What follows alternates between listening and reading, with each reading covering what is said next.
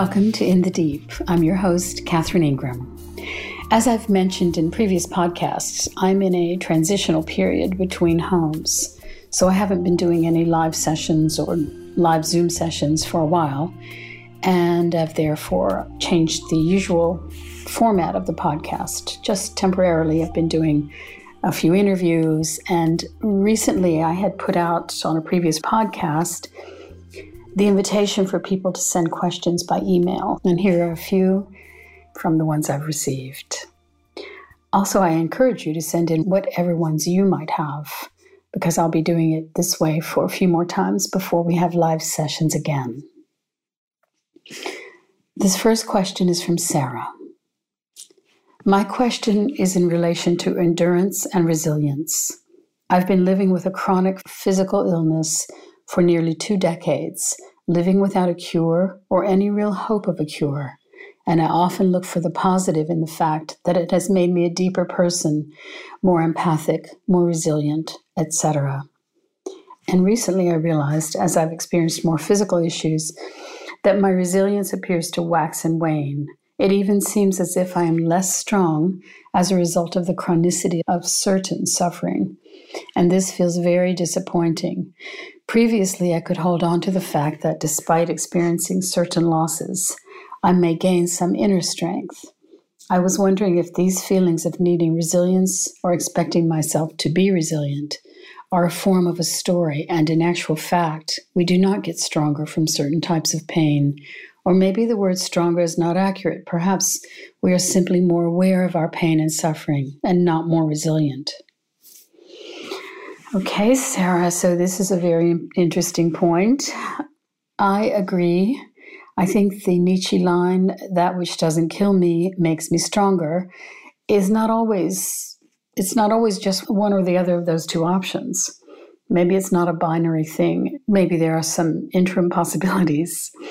And that in some ways, some, one gets stronger, but perhaps in some ways, one is simply more worn down. As I always say, it comes down to how you're using your attention.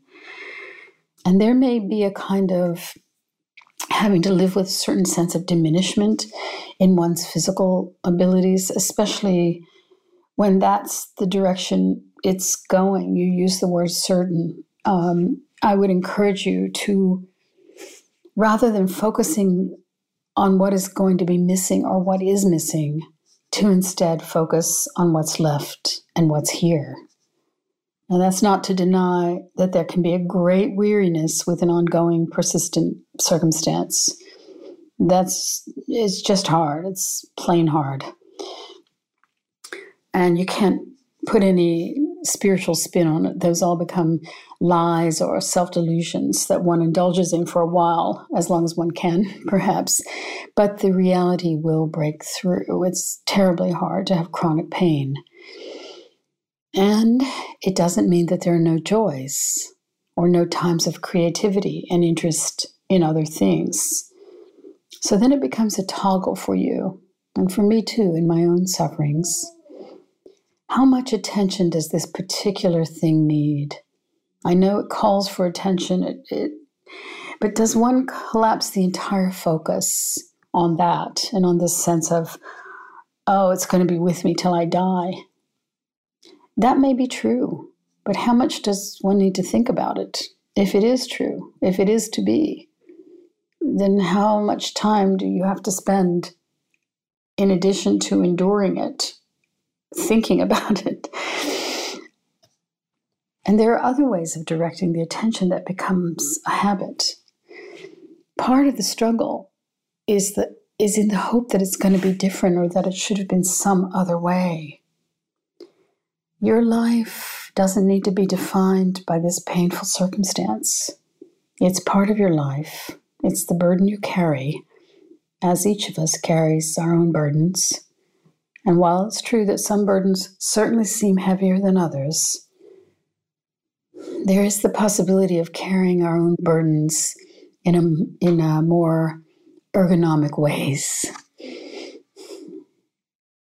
So, are you one of the people who can carry a burden and can live a beautiful life also? I suspect you are, Sarah. from our many talks. I have seen your brightness and your easy laughter and things that you find funny or witty. And so I'm saying to you here carry on. Carry on without an expectation that anything has to be different. Say, yes, I accept it as it is. I don't have to like all of it. Acceptance doesn't require that you like it. Part of the acceptance is that some things you just don't like.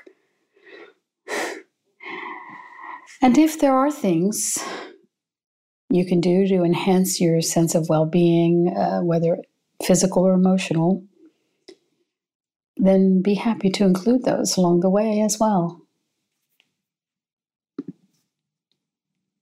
This next question comes from Robin. I have noticed that although my growing family provides me with many opportunities to feel of service and connected to them, it also leaves me with a sense that there's now some time to give to a broader community in another way. I've volunteered in schools before, volunteered time in leading a meditation group, and I write to a prisoner in Alabama who's on death row. He shares my thoughts with other men there on how to find some inner peace, and that has all been very fulfilling. Yet I do find that this question is often on my mind now. How do I make the best use of the final third of my life? I'm well aware that there's value in just being calm and content, that this state is of benefit to others who come across my path. And I'm also aware that in the end it all falls away. I've no intention or concern about leaving my mark on the world. Rather, there's the question that sits within me How can I be of the best service now and in the coming years. Okay. Well, Robin, um, goodness, I mean, your life has been heretofore a life of service, raising children who are now grown, volunteering in various ways, and being a kind voice in the life of someone who's life is no doubt incredibly difficult, living on death row. So, at least for now, up to now, your life has had clear meaning and purpose. And now your question is what next? What should I do with the remaining time? And I like that you say you don't need to leave a mark. At least that burden is off the table. But then there is the question of spending the time, how to spend the time. It's a position of great privilege to even be able to ask that question and to have open time that is unscheduled with no expectations of it having to be filled in a certain way. So many people in the world probably don't even get more than a few days of that in a lifetime. Many, many people my inclination, my own inclination, and I can only offer any of these conversations informed by my own direct experience. And I'm not saying that that is what fits for you or any anyone else or many other people, but um, it's really all I have to ha- offer. I tend to wait for a pull to do something. I wait for a pull, I wait for sort of a gathering of creative energy that might take months or even years for a vision of the creative act to become clear to me. In most of the things that I've done in terms of creativity, they grew inside of me quite a long time. And many times things have sort of bubbled inside of me that just kind of came to naught that I didn't ever act on, and um, or at least haven't yet. And the time's a wasting in terms of how much more I would be able to uh, offer in those ways that I've imagined at times, like writing a memoir. That I always I always stop at the very first line of it, actually, because number one, I don't really like thinking about my life so much so that I would be able to write a whole memoir.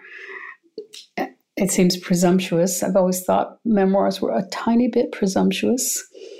And, you know, kind of like, why do we want to hear about your life? Even with lives that are interesting, it just seems somewhat a little bit, I don't know, uh, not something that I've felt inclined to do, dive into my personal story and blast it around. Um, I've thought about couching it in terms of what I've learned from others. That might be interesting because I feel I've I've been lucky to meet so many amazing people, wise people. But anyway, whether that comes to be or not, I don't know. If the energy swirls into enough of a cohesion, and if the circumstances were right, that you know, writing would um, seem like the next thing to do. Though another problem is I don't really like writing. Uh, I don't like just the aloneness of it and the constant thinking about it. It's sort of like always having homework when you're on a writing project. You're never really off. You're having to catch certain insights and thoughts. And usually I let all of that just go by. This is a very long winded way of saying that I wait for the impulse, for the spontaneous impulse. And sometimes I get that spontaneous impulse and I embark on a type of journey or a kind of project, and maybe some steps in or even quite a ways in, I might realize no, this is not quite fitting any longer. It might have fit initially, but then the signs might start up that this is not really a fit. And I'm so okay with changing course. And I really recommend that. I don't, obviously, I don't, I'm not saying shirk your commitments and responsibilities that would cause other people great inconvenience or harm. But if it's just you on your own making decisions and it's just your, your own cost of time or inconvenience, then uh, it's better to nip in the bud things that are becoming quite a wayward, off course feeling inside of oneself sooner than, rather than later. You don't want to just kind of spend a whole lot of your time and a whole lot of your mental resources on something that is uh, a dead end for you. I think it's perfectly okay to flow along in your life in easy ways. There may be a little background murmuring that's on the lookout for something that might appeal. That's okay too. That you're you have a you have an inclination to do something with your time your last third as you say optimistically of course. You have an inclination eh, that will engender a type of attention that's on the lookout or at least uh, in the receiving mode of anything that appeals that you might do with your time. But if nothing comes up, I wouldn't force it. And as you say, your own calm and sweetness, it sounds like you have a lot of people in your life, certainly big family. It's a lot. That's how you will be remembered if you care about such a thing is just the good vibes and the good times and the and the love. So let the pull rather than the push guide you. That's my recommendation based on my experience. And sometimes I'm willing, you know, if I know something has to change, like I, I have many times in my life been in circumstances that I really didn't have the option to just let it keep dragging on. There were things that were going to force a change, you know, like a financial decision that had to be made to sell a house, for instance. I've had to sometimes sit uncomfortably longer than I would have preferred because the the next steps weren't yet clear. And sometimes I've had to make decisions based on having to kind of make a leap into the next thing and knowing okay I'm, I'm i'm having to make a leap out of this circumstance into another one but having the understanding that if the other one doesn't feel quite right i can make another change I still have that kind of privilege in life. And that is a privilege, and I recognize it. But I am aware that sometimes I can know that I'm going from one thing to another that just had to be done. And I don't necessarily feel stuck in that next thing. One hopes it works out just because one has put a lot of effort into the transition. But I always bow to the reality of things, almost always. Occasionally I try to fight it, but um, I always lose in that case. And I so appreciate your question in that I can feel your good nature that wants to have meaning and wants to be of service. So rest in that and let's see where it leads.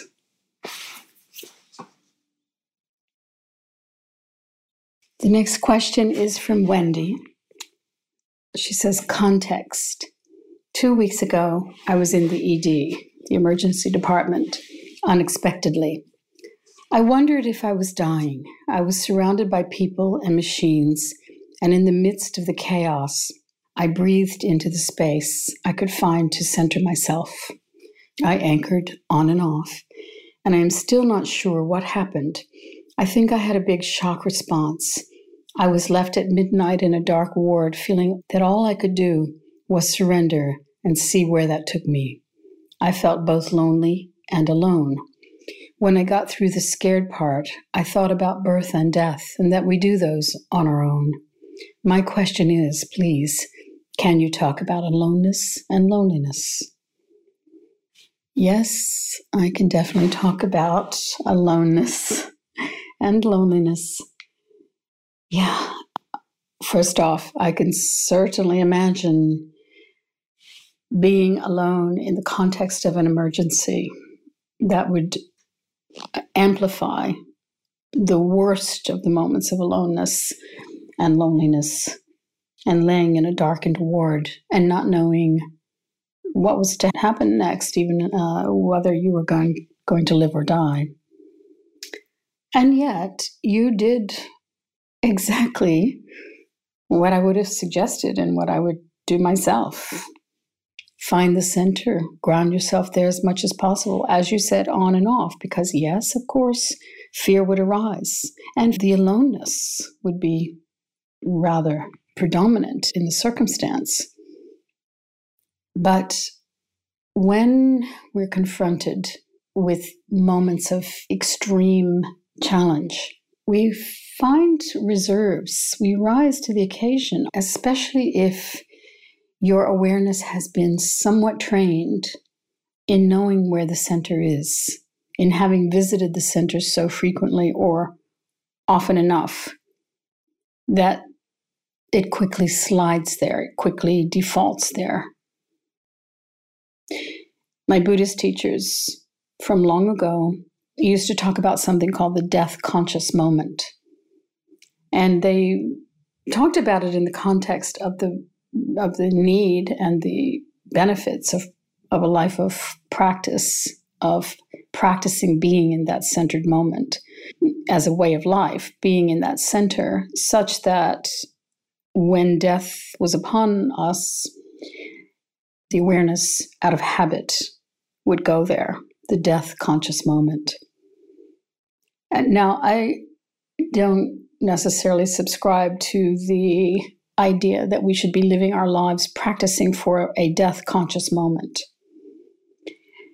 And that was one of the places I took issue with some of the Buddhist teachings along the way, because there was a great emphasis on the importance of that moment, because there was a belief, and sometimes some of our teachers talked about the belief that that moment would have a very strong influence on what came next after that moment. In other words, what might happen post death into some other new incarnation.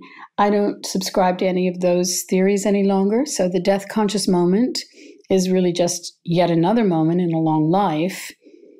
However, it would be advantageous to be in the center of oneself, to be calm, to have that as a habit, it would be advantageous all the way through life in all the difficult moments, and then especially in the death conscious moment.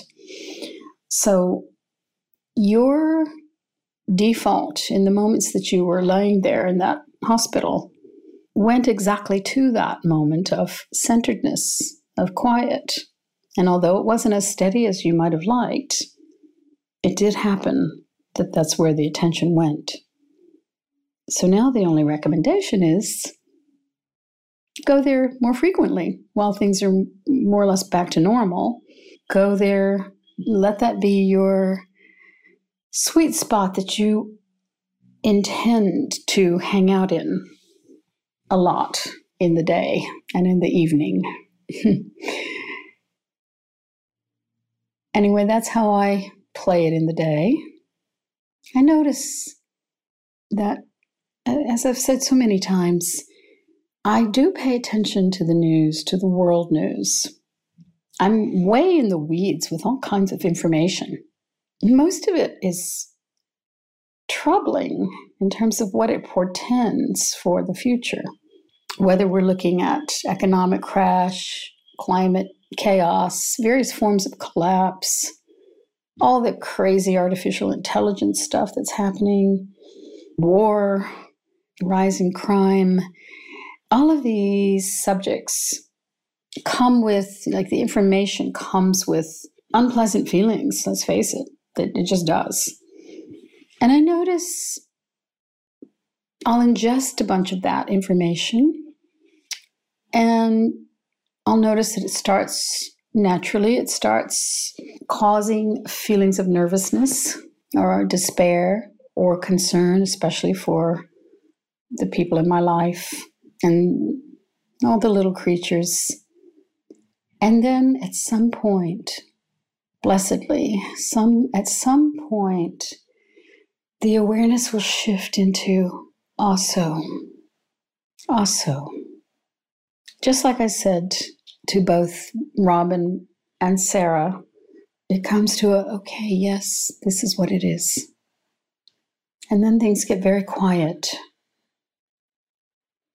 So it's the ability to see a difficult circumstance, whether you're watching it as a witness or you're actually in it, watching it as a witness there as well. It's that ability to find that quiet moment and that just says, okay, now this. Now this is what's happening. Wow, this is a weird one laying in a hospital by myself in a darkened room, going through a medical emergency. But here it is. And those feelings of aloneness and loneliness, they dissipate also in those moments of, of just quiet, of stillness, they dissipate. They do need a little story to keep them going. And once the story's not there, even though technically you are alone, the story isn't haunting you. The context is not as relevant. One thinks about all the people who would have died alone in circumstances not in a hospital where they were being cared for, but out in some wilderness where they were lost, or in the ocean, or any number of situations. It's a reminder. It's a reminder to have this deep and profound relationship with your own sanctuary, your own stillness, your own okayness.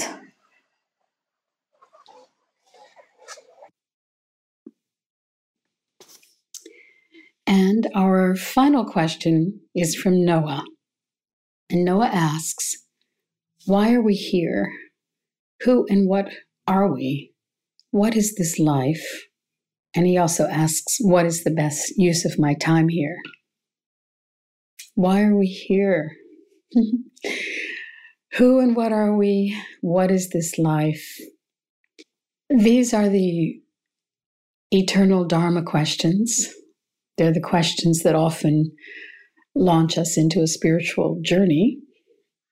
And there's no answer for them. It's way above my pay grade. and I would say it's above the pay grade of everybody else.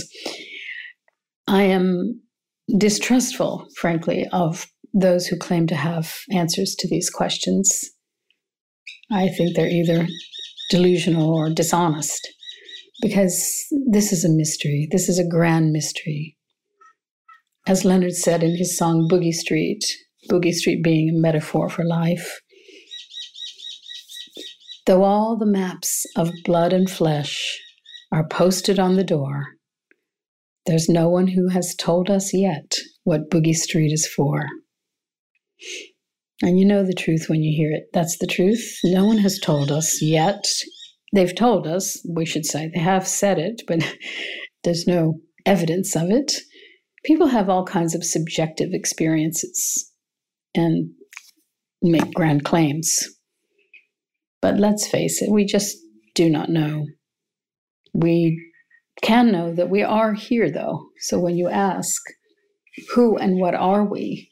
one of the powers of the who am I question or who are you question is that it silences the mind. You go straight into beingness.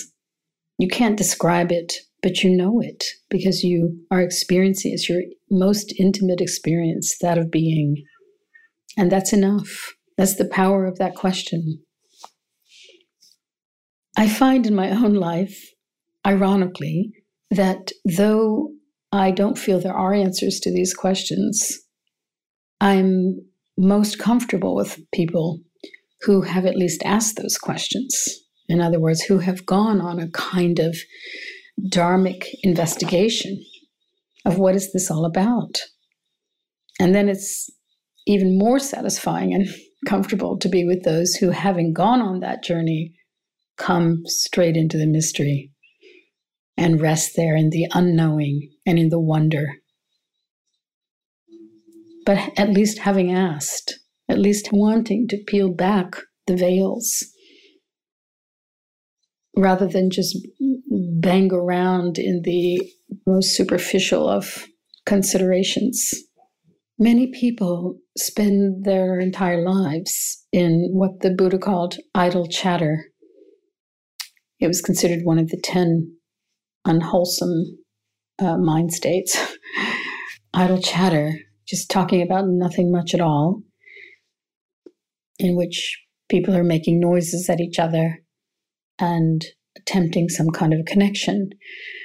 Now, I'm not as averse, of course, to that. I've spent a fair deal of my own life in idle chatter, but I do see the point that when the mind is continually on a certain track of base concepts, that it would condition the mind in those ways, that it would condition the neural pathways to kind of stay in that in that realm. The Buddha also said that only talk of the Dharma was what he called onward leading. now again, I have my own issues with a lot of the the old time Buddhist ways and, and concepts and precepts and so on. But one can understand the direction that, that he pointed. And while I don't judge people for spending their time that way, just talking about nothing much, just hanging around, just cruising along, fine.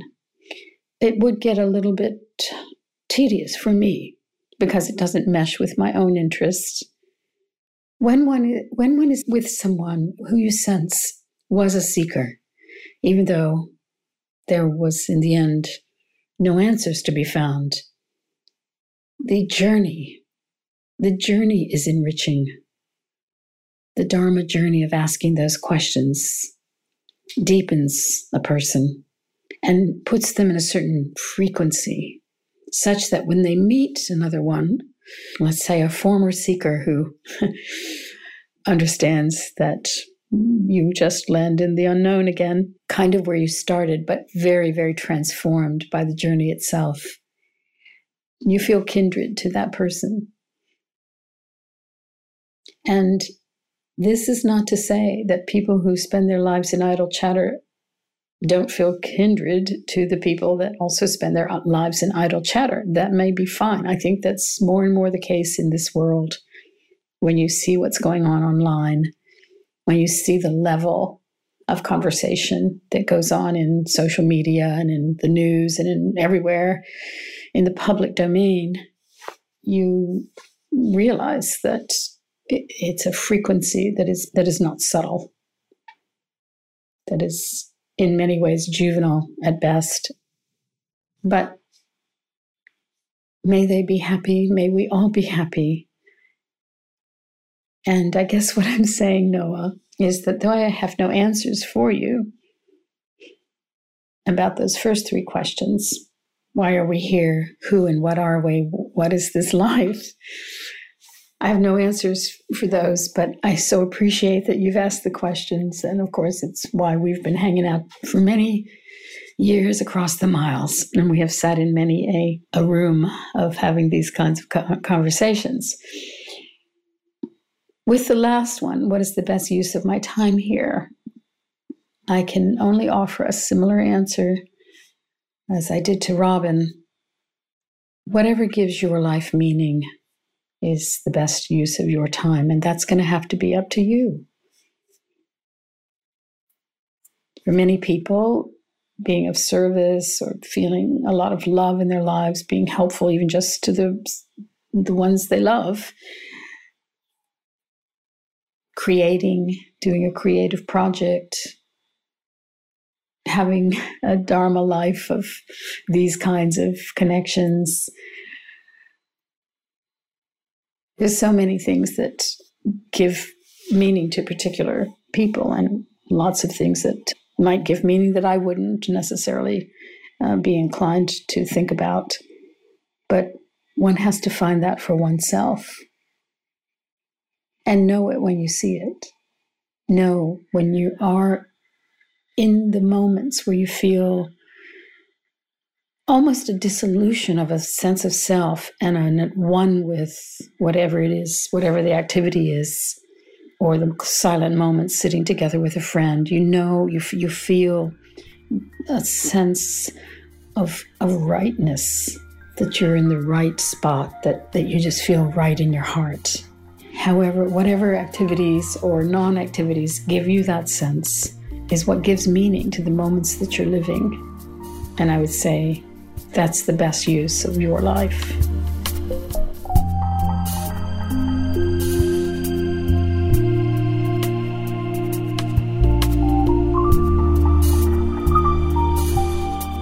This has been In the Deep. You can find the entire list of In the Deep podcasts at catherineingram.com, where you can also book a private phone session and view upcoming events, such as our monthly Zoom sessions. I want to deeply thank our donors for your support and encourage our other regular listeners to consider making either a one time or a recurring donation. We would also be grateful for a review on Apple Podcasts or on whatever platform you're listening. Till next time.